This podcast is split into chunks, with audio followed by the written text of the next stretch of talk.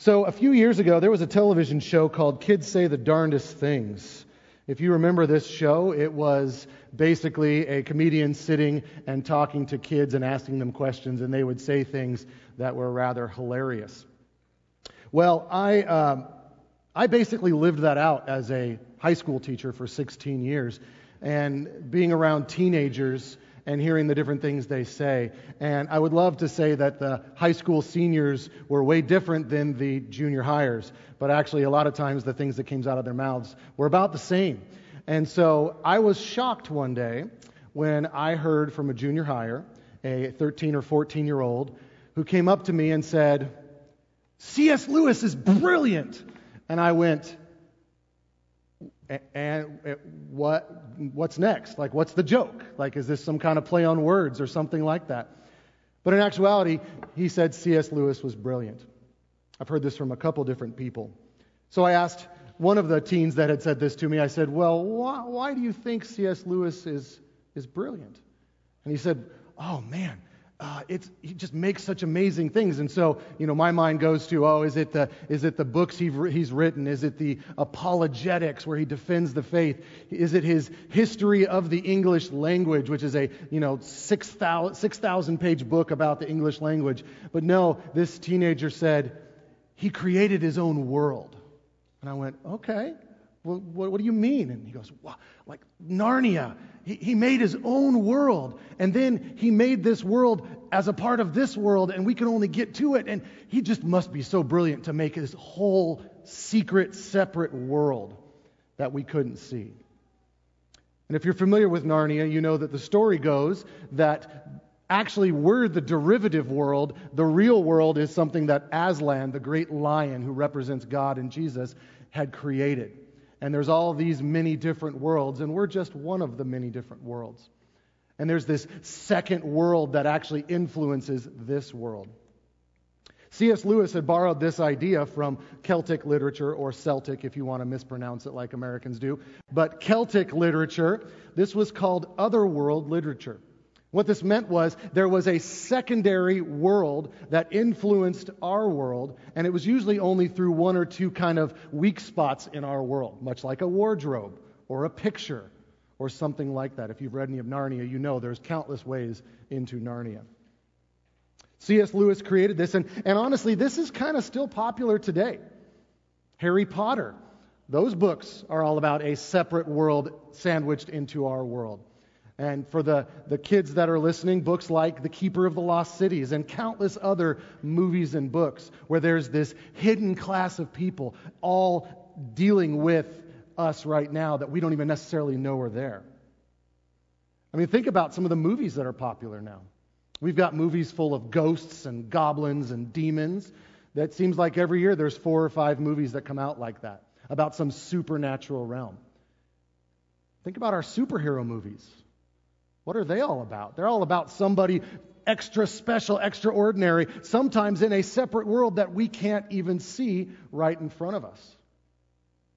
Think about the countless religions that we have. There's all sorts of religious groups that want a higher consciousness, to interact with some spirit world. There are people that make money off of people coming to them because they want to talk to somebody in the spirit world or know what the spirit world is telling them.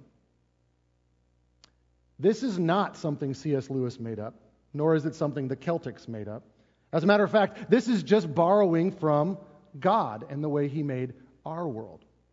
See, our world is not just a world of the flesh and the physical that we can touch and see and hear, but there's more to it than that. There's a spirit realm that many of us are kind of uncomfortable talking about. Partially because of those movies and things like that that get it really wrong or people get so excited about that they're like crazy into the spirit realm and talking to your, your spirit or angel or whatever. Also, we get kind of a little uncomfortable with it because there are people who claim the name of Christ that make a way bigger deal, deal of the spiritual realm than they should. Today's passage, today's psalm that we'll be looking at, Psalm 82, is going to be dealing with the spirit realm. But it's not really the focus of the psalm. There's actually a bigger picture here that I want us to get. You see, our world has been flattened out. During the Enlightenment, this is the period of time where uh, the, the kind of the classical thinking processes of the Romans and the Greeks are rediscovered. During the Enlightenment and the scientific revolution that happened at the same time, our world was flattened. It was disconnected from anything supernatural. And because of that, our secular, non believing people in our culture want something higher.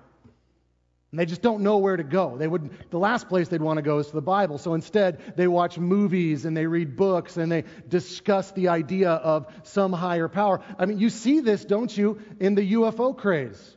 You all know that the United States government was releasing information about unidentified flying objects, which, by the way, everything is unidentified until you identify it. Doesn't mean it's an alien.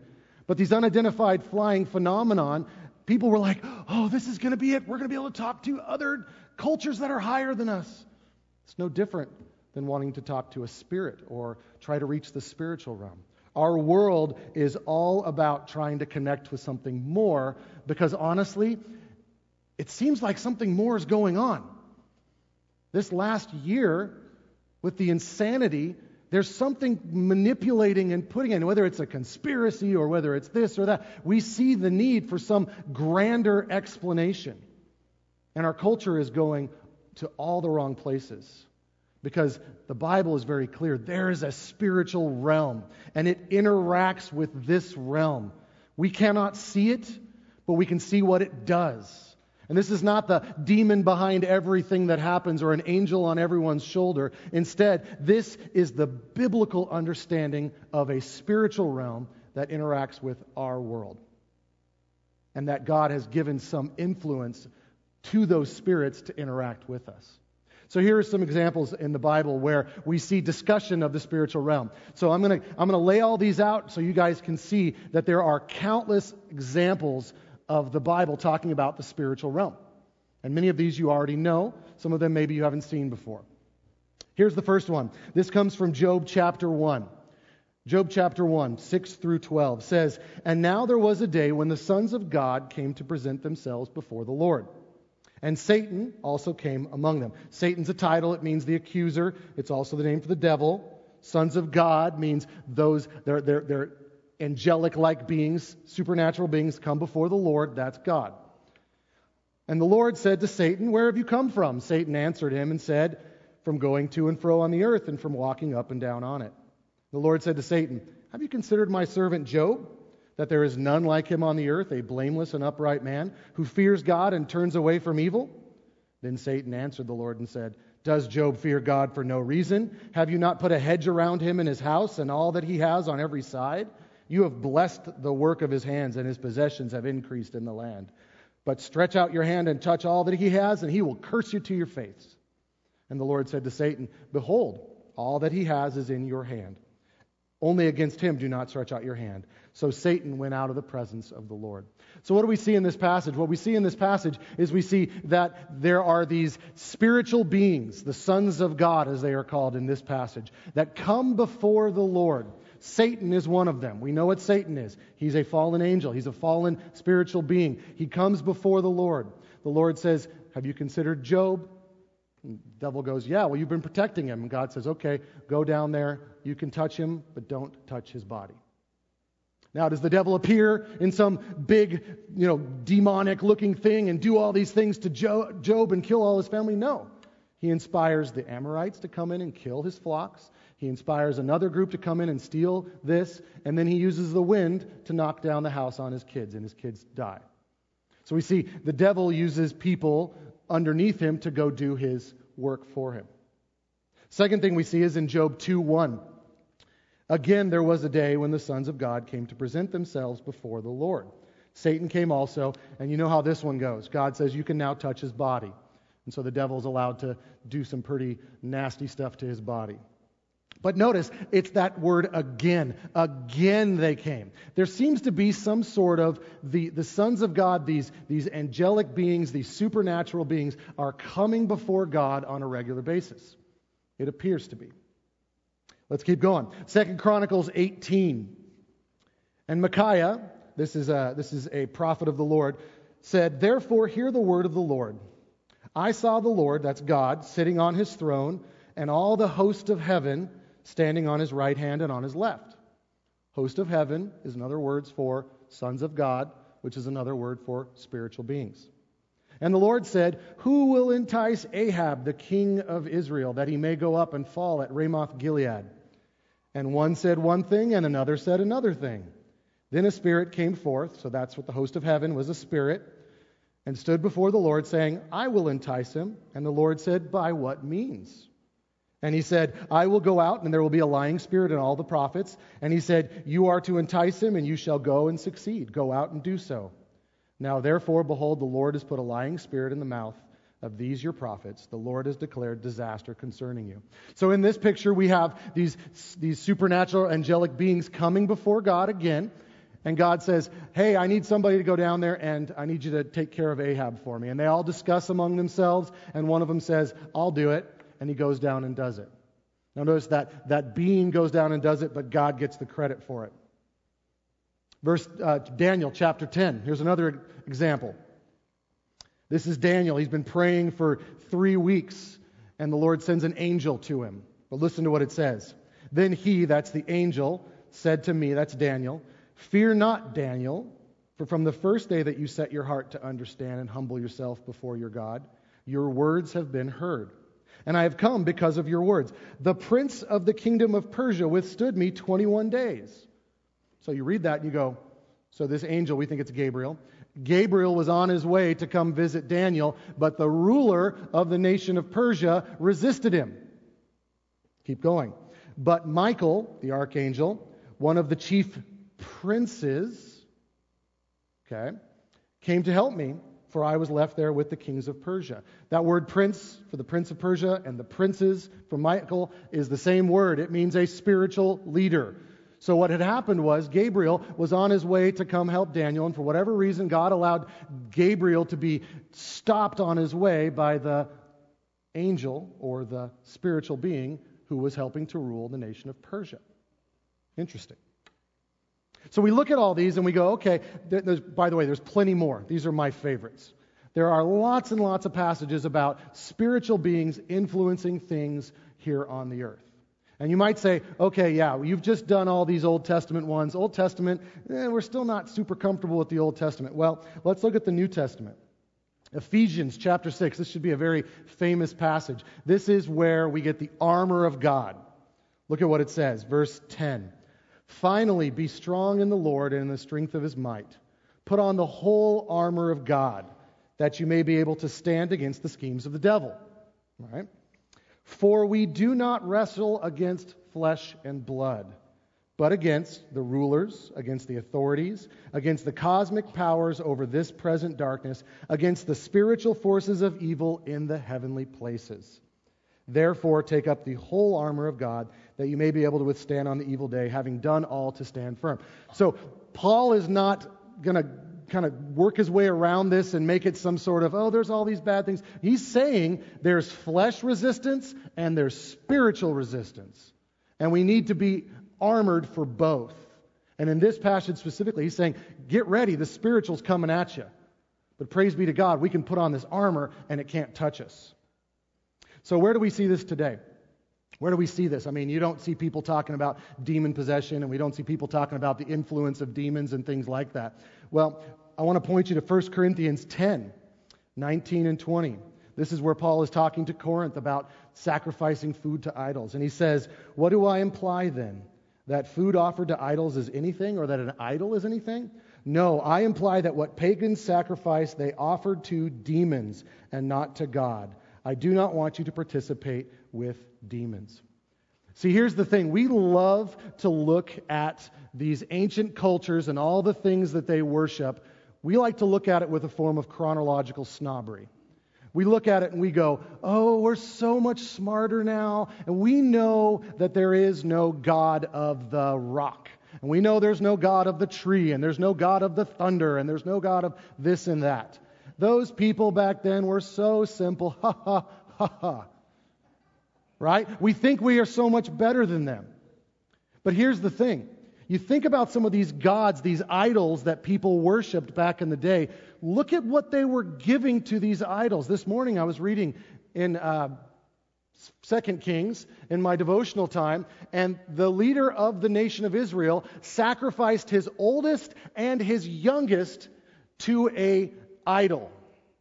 Now, let me let me explain something to you. They love their kids as much as you love your kids. So why would they be sacrificing to an idol? Would it be because, well, I got nothing better to do, let's form an idol out of wood, and here we go. What if, what if one of these fallen angels, one of these demons, had appeared masquerading as some sort of religious entity, and that's where they got this, oh, we need to worship. I mean, what if that's what it is? Now, we don't necessarily see that. Paul is saying simply the idols, when you worship idols, you are worshiping demons. You are, you are participating in the worship of a being that is not God. You are worshiping little g gods. So we need to get this idea that these people were not stupid, they were not crazy, they were manipulated. The Amorites, the Hittites, the Jebusites, all of these ites that are all around Israel that are worshiping all these crazy gods, they all had reasons for it. And this is why Israel constantly goes back and forth, is because they're hearing the stories and they're saying, oh, well, that happened? Okay, well, I'm going to worship Molech now. No, we're going to worship Baal. We're going to worship Asherah. This is a spiritual battle for the hearts and souls of the Israelites. And the enemy is coming after them. So in this psalm today, we get to see a behind the scenes picture of what's happening in the throne room of heaven. We get to see what God is doing when He assembles these supernatural, these spiritual beings, and He gets together with them. Now, as exciting as that is, we don't have a lot of information about it. I'm going to give you, I've already shown you some of it. I'm going to give you a little bit more. But really, we need to not get too excited about these spiritual beings and miss the point of the passage.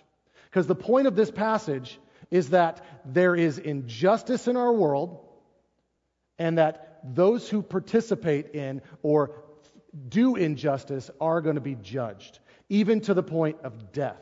And so we can't miss the forest for the trees, right? We need to make sure we get what this passage is talking about. And on the way there, we get to get a little excited knowing that there's a spiritual realm and that it's influencing things, and it may help us kind of understand the bigger picture. So here's our main point God does not take lightly the mistreatment of the lowly and the powerless in the world by those in leadership positions. God does not take lightly any of the mistreatment of the lowly and the powerless in the world. And this is meant to encourage us. See, God is going to hold all rulers accountable. All rulers, all leaders accountable. And you may be like, huh, that's why I never was in leadership. Well, you are in leadership in some place in your life. And as a matter of fact, how you use your life and what you do with your life is a form of justice or injustice. So don't think you get off the hook just because you're not an elected official. So here's the outline of this passage. There are three parts. We see in verse 1, we see the divine council. We'll talk about that in a minute. We see God's case against the gods, verses 2 through 5. And then we see God's judgment against the gods. So as we read this, there's, there's two groups of people that need to be encouraged by this. The first group is the weak and the lowly. So when you are facing unjust rule, when people are treating you poorly, this is to meant, this psalm is meant to say, it's okay, God's going to take care of it in the end. But it's also meant to warn them to say, don't repay evil for evil. Just because you've been oppressed and you've been treated unfairly doesn't mean you get to turn around and do that to the people that were doing it to you. And now for leaders, the other group that's here, leaders need to be petrified. Because in this passage, it says they will die like men. If he's talking to spiritual beings, which I believe he is, he's saying, I'm going to take your immortality. You've been around for a really long time. I'm going to take that away and you're going to die. I mean, that's, that's a scary place to be. And if he's going to do that to the, to the supernatural beings, we're also going to feel that as well. So we need to understand that there is judgment for those who are unjust. All of us will stand before the Lord one day on Judgment Day. And that is what this is talking about. The people of God were to be a ideal nation where there was no injustice, where there was true peace. But unfortunately, they were full of sinners, just like we are full of sinners, just like our country is full of sinners, our world is full of sinners, and there were times they acted unjustly. And when they did, we were to, we were to resist, we were to turn back to true justice. So here we go. Let's start walking through the psalm. Verse 1 God has taken his place in the divine council. In the midst of the gods, he holds judgment. So, this is the divine council. This is another way to say this is an assembly of divine beings. The word for God and the word for divine and the word for gods are all the same word, just with different endings in the Hebrew. So, what this is saying is it's saying the, the God is meeting with his council of gods to discuss what they should be doing. Now, when you hear something like that, your radar should go up because we believe there is one God. We're not talking about polytheism here. Polytheism, poly, many theism gods. This is not many gods.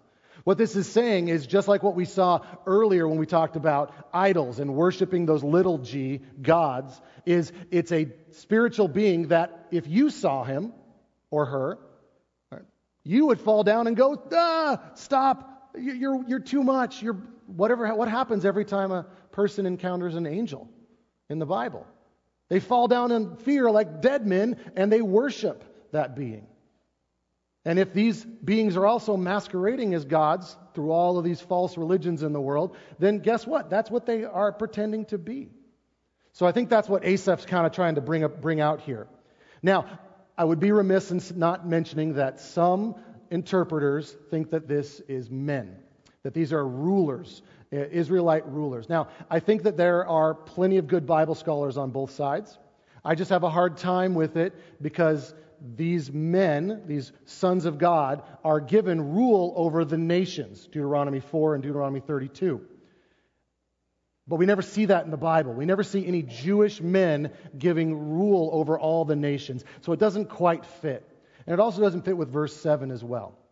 But either way, you get the point. Even if this is just talking about men and this isn't some divine council of angelic beings and it's just men, the point is the same. The point is you need to act justly in every realm that you're in. If you don't act justly, judgment is on its way. The just, merciful God is going to judge you because you did not do what was just.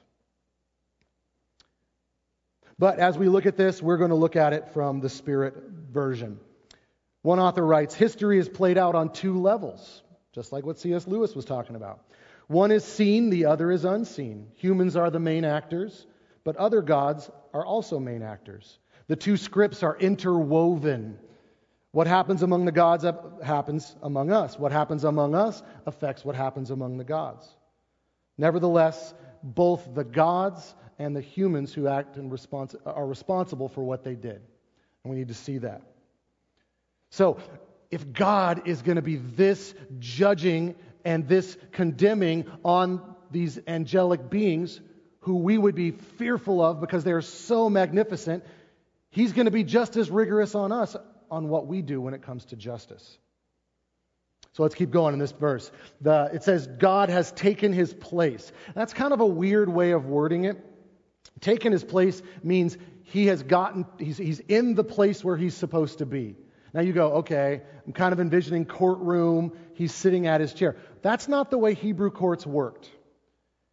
This actually, the wording is actually God stands in his place. And what he's doing is he is now standing up to deliver the verdict. If you've been in a courtroom or if you've watched it on TV, you know that there's only two different groups of people that stand up the accused, usually it's the lawyer, and then the jury foreman. If there's no jury, the judge still doesn't stand. But in Hebrew courts, when the judge stands, it means he's delivering the verdict. And so, what God is doing here is God is standing and he's saying, I'm delivering the verdict. You know, one of the places we see Jesus standing in the Bible is when Stephen is martyred. And even though the Sanhedrin and the, the, the, Pharisees and Sadducees have condemned Stephen to death for blaspheming, Jesus is standing delivering the verdict of saying, Come on in. You are forgiven. So I think we need to get that idea that this is God delivering a verdict on these leaders who are then in charge of the leaders under them, the human leaders, who are then in charge of us. All of us are under judgment if we are not acting justly. But don't get hung up on the little g gods. The big G God is the focus. He is the main point. So, what do we see here? We see God as the sovereign king of all, the good judge of all, and the merciful savior of all. We need to make sure we don't miss out that this section is all about God. And we may go, well, I don't know if I uh, believe in angelic beings doing that. Uh, fine, set that aside. Stay with me on the fact that this is about God. He is sovereign, He is good, He is merciful. Don't miss that. So the gods and us will be judged by what we do, just or unjust. Now we get into the next section, starting in verses 2 through 5. God's case against the gods, God's case against the spiritual lead leaders. Verse 2 How long will you judge unjustly and show partiality to the wicked? Selah. So again, Selah is a musical term which means stop and think deeply for a second. So this, this, this song, or however Asaph is putting this out there at the beginning, is saying, stop and think about it. How much longer are you going to judge unjustly and show partiality to the wicked? Now, if I was to pull this phrase out and just give it to you some other time, you would think that the person was talking to whom? God. Because isn't this what we see people asking God all the time? God, why did you do this? God, why did this happen? Why is it that the wicked are getting away? As a matter of fact, I think we had a psalm a few weeks ago that had something very similar to this. But notice here, it is God asking the leaders, Why are you doing this? Scripture is constantly showing us that God is patient and waiting, but never condoning of corruption, waiting for those, for all to come to faith. But yet here he comes to these judges and he says, How much longer? Because I am done with what you're doing. Now, this concept of judge, we have a whole book of the Bible called Judges, and we think of them just as we would a judge sitting up with his robes and so on. But that word judge is, is it, it means a lot more to the Israelites than just settling disputes. It means leader. It means the one who's going to decide the direction that they should go. And because of the fact that they're a leader, it's their job to stand for those who can't stand for themselves. It means setting, settling disputes. It means making decisions. It means defending those who can't defend themselves. And so we see this that God's going to render judgment. Verse 1. Verse 8, He's going to judge the entire earth. He is going to be in charge of all of it. And we get this word here unjustly. We're going to see in verse 3 the word justice. This word has been very popular in the last 17, 15, 16 months, hasn't it? It's been all over the place. I would say probably a week doesn't go by where you don't hear about somebody protesting for justice. So much so that our world now, we have now added words to modify the word justice. We've got social justice, racial justice, climate justice, gender justice, educational justice. I mean, you just can keep going. So much so that now, if we want to talk about what the Bible teaches about justice, which up until the last maybe five years would have just been justice, now we have to say biblical justice. It's easy when we see all this talk of justice and maybe mistalk, misspeak about justice to get tired of it. I don't want to talk about justice anymore. I'm frustrated. I'm confused because my version of justice doesn't match up with your version of justice. And a lot of times, if we're honest, the word justice actually means revenge, doesn't it? It means I want to do to that person and then some for what they did to me. Or maybe it means I don't feel like I'm getting my fair share, which is debatable, and so I'm going to claim that this is a justice issue. It has become a word that has been used way too rampantly. So, what does it mean? Well, we're going to use this passage to define it, and then we're going to spread out a little bit more into the Bible to define it. Because if we get this wrong, then we're sitting right with these, these rulers in the line of God's judgment, and that's not a place we want to be. So, verse 2 says, Don't act unjustly. And then verses 3 and 4 are going to tell us what it means to act justly. So let's walk through it. Verse 3 Give justice to the weak and fatherless, maintain the right of the afflicted and the destitute, rescue the weak and the needy, deliver them from the hand of the wicked. So this is, this is kind of like what the commissioning service would be for all leaders or for these spiritual beings, is to say, this is your job description. It's your job to do this. This is the most important thing. Yeah, you got to run a country. Yeah, you got to run a business. Yeah, you got to run a family. But this is the starting place.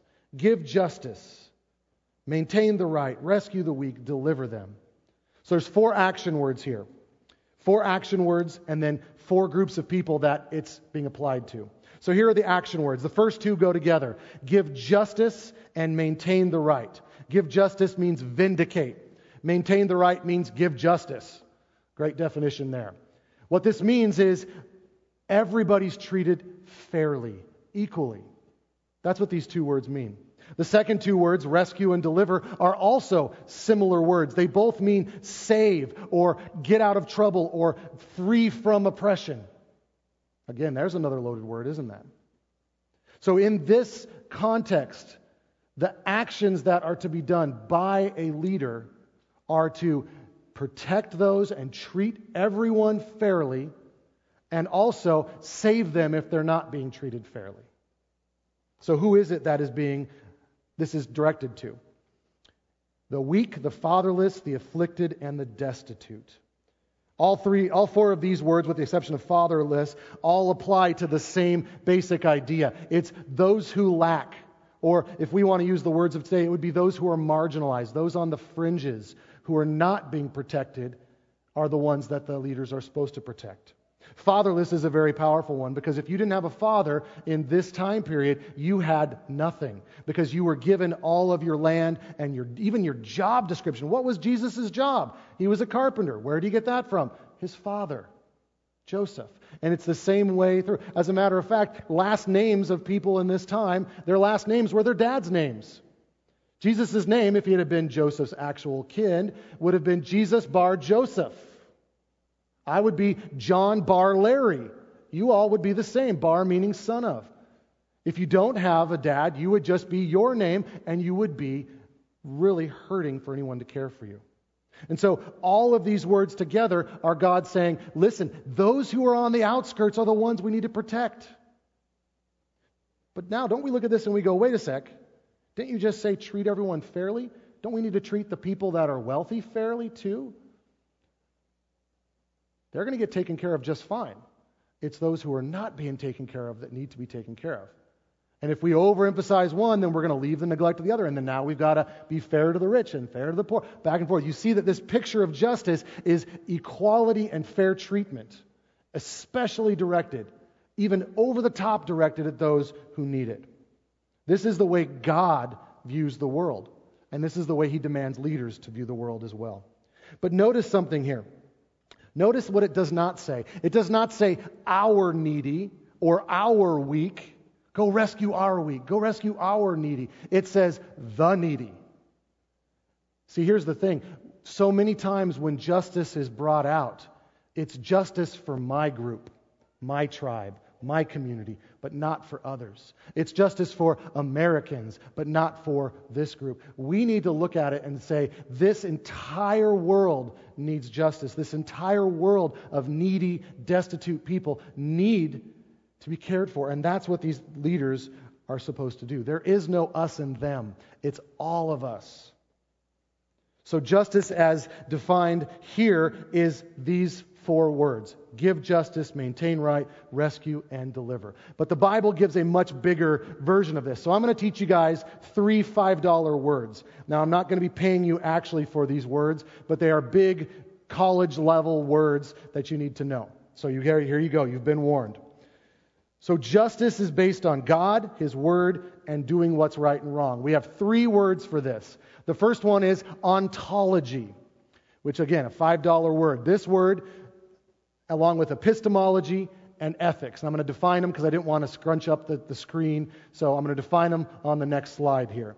But these are words that philosophy uses to explain how we get to knowing what right and wrong is. So let's do the first one ontology. Ontology is what is the ultimate reality? What is the way the world is set up? What is the ultimate reality? Epistemology is how do we know truth? How do we know what we know? And then ethics is how do we know right from wrong? So if you start with there is no God, and we really can't know much of anything, is there any wonder why when we get to ethics, there is no right and wrong? Isn't that our world right now? There is no God, everything's just physical, and we really can't know much of anything, so guess what? Just choose your own adventure. I don't think that's going to work out so well for us. But when we look at what the Bible says, the Bible says there is a God. He is the ultimate reality. That's our ontology. That's the way we need to start. This is the starting point of all making sense of the world. This is the starting point of justice. He made us, and we're going to follow what He says. That's where justice comes from. The second thing, we know there's a God, and His Bible clearly explains that. So we have these two branches of being able to know. We have the natural world. The most natural thing is that there is a creator. But people have a hard time seeing that because of sin. So God gave us His Word to help us see that. That's how we know what's really real. And then how do we know right from wrong? Romans 1 says, we know, or Romans 2 says, we know it's written on our hearts. But again, sin has made us, I don't really want that. And so God gave us His Word as well, so we know what's right and wrong. So the basis of justice is that there's a God, He's told us about Himself in His Word, and we can know right and wrong based on His Word. And so this is the foundation, the ultimate source of justice. As soon as we forget about this, as soon as we leave this out, we get verse 5. Verse 5 describes the people under these rulers, whether they be spiritual or man. Look what it says they have neither knowledge nor understanding. They walk about in darkness. All the foundations of the earth are shaken. If that is not the perfect verse for our world right now, I don't know what is. They've given up on God. They've given up on knowing anything for real, so they're just kind of doing their own thing. They don't have any knowledge or understanding. And they're walking around in darkness, bumping into each other. And is there any wonder why in our world right now it seems like things are shaken? Our foundations are shaken. Our foundations have been shaken because we've, we've, we've gone away from the justice that's listed in God's Word. And when we do that, we see no knowledge, no understanding, stumbling around in the dark. And you know what? This is exactly, this is exactly how the devil wants it. This is exactly how these fallen spiritual beings want it. Look at 2 Corinthians 4. In their case, the God of this world has blinded the minds of the unbelievers to keep them from seeing the light of the gospel of the glory of Christ, who is the image of God. You know, this, this year has been a year of very much introspection, a lot of people turning in on themselves, even more so than we've ever had before. And the darkness is palpable. The, the, the lack of knowledge, the lack of understanding is dangerous with how little understanding and how much darkness there is in this world. And there is reasons why we feel like we're on this uneven ground. It's not just a lack of knowledge on these leaders, but it's a lack of action but based on the knowledge. And it's interesting here that this, this in, our Psalms context, this shaking is based on the oppression, the, the abuse of those who can't care for themselves. And there's lots of them that can't care for themselves. I'd be remiss without saying a justice issue that still needs to be on our radar is the fact that we've killed 70 million babies in the womb. Talk about innocent who can't take care of themselves. But unfortunately, in our world, justice and everything else around it has become political now. And so everything is politics. And so for me, I know, maybe for you as well, it gets political. I just kind of like, I don't want to deal with politics. But we do have to deal with justice. And justice says we care for those who can't care for themselves. And then those who can't care for themselves or who have done things to hurt others, we need to care for them. So there's this justice part where we need to care for everybody that's involved. Not just be against one group, but care for all those who are needy. Look at what it says in Proverbs 14:31. Whoever oppresses a poor man insults his maker, but he who is generous to the needy honors him.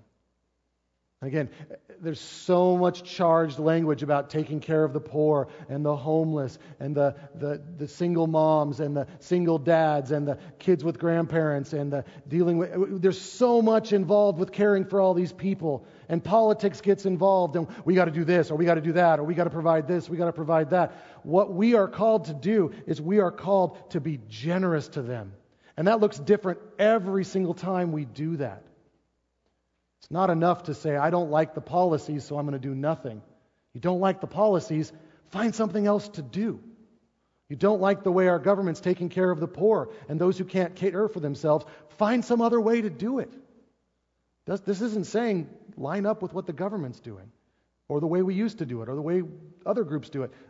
Ask the Lord, He'll give you a picture. This leadership is always about caring for those who can't care for themselves. And it's not saying that those who can't care for themselves are unable to. They've just been put in a situation where they can't for whatever reason or can't as well as they should.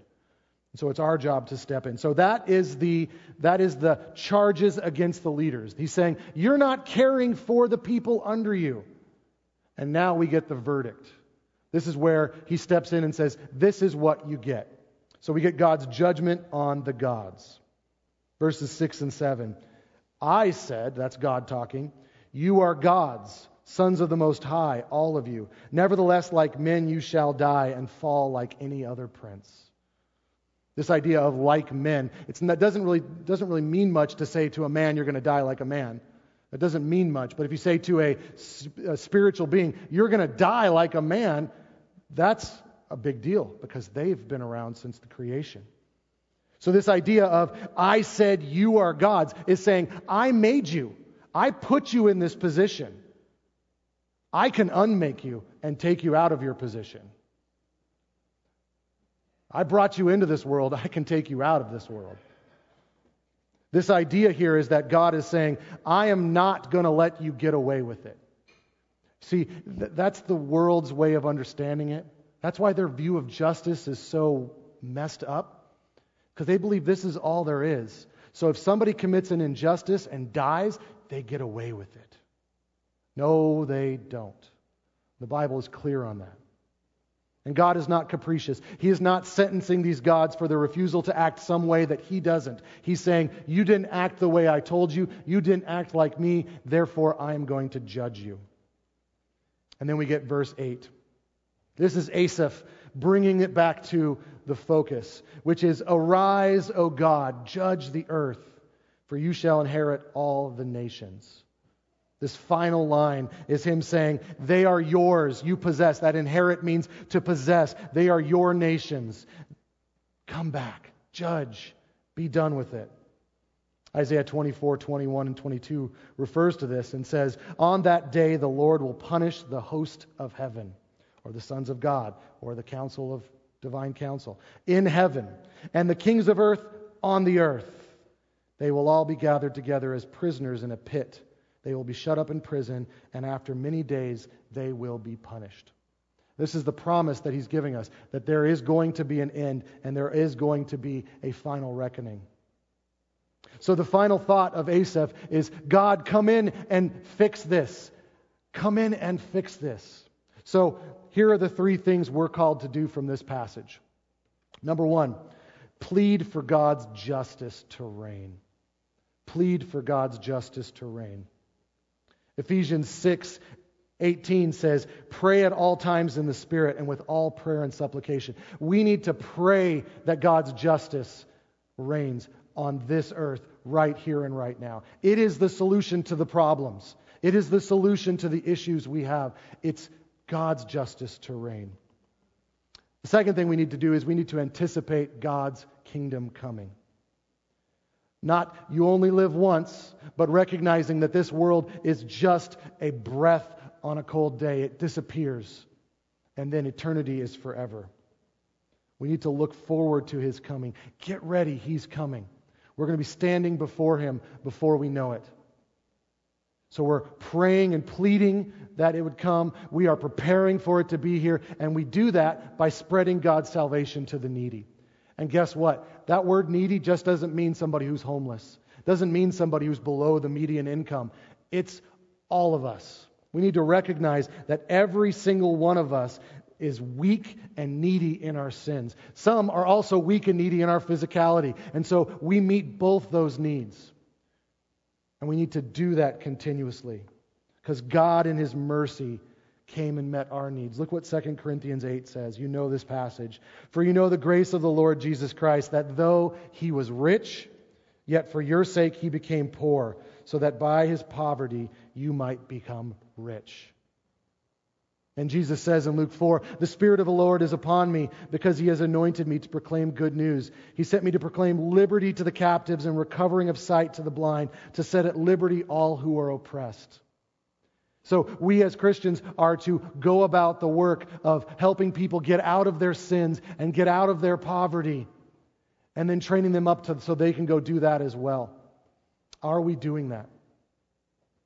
This spreading is not what just what God calls us to do, but it's what Christ compels us to do through his salvation. We've been saved and forgiven much. We need to go out and teach those people out there that have not heard the good news that they could be saved and forgiven much.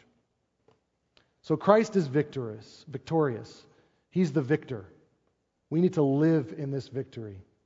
These heavenly powers, these spiritual beings, were created by Christ. Colossians 1:16 says that.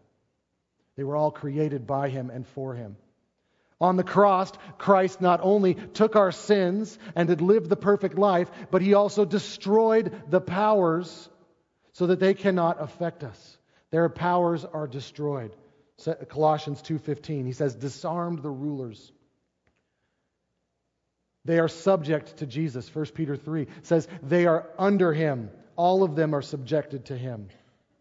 Romans 8 tells us no matter how great these spiritual powers are, no matter how great the rulers on this earth are, nothing can separate us from Christ.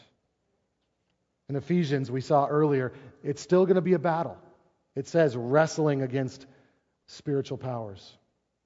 But we look forward to what 1 Corinthians says when it says, at the end, he will destroy every rule every authority and every power, for he will put them under his feet.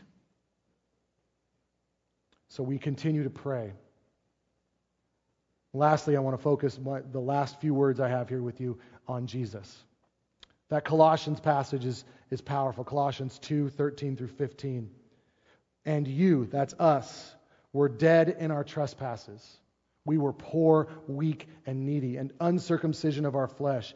God made alive together with him, having forgiven us all of our trespasses by canceling the record of debt that stood against us and its legal demands. He nailed this on the cross. We stop there so much and we say, that's amazing, and it is.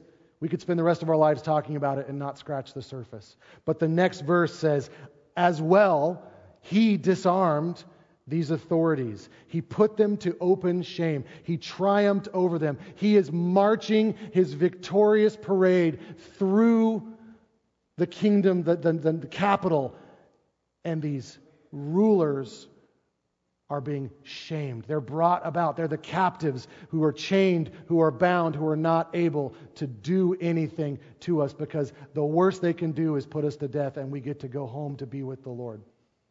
This is exactly where we need to be. See, when Jesus came and died, it showed us how seriously God takes injustice. It showed us how serious God takes the oppression of his people, not only in their sins, but in every single aspect of their life. He said, This is how serious I take it. And so today, as we celebrate communion together, we get to see how serious God takes the oppression of his people. He allowed his son to be unjustly murdered to pull us out of our sins, to pull us out of our need.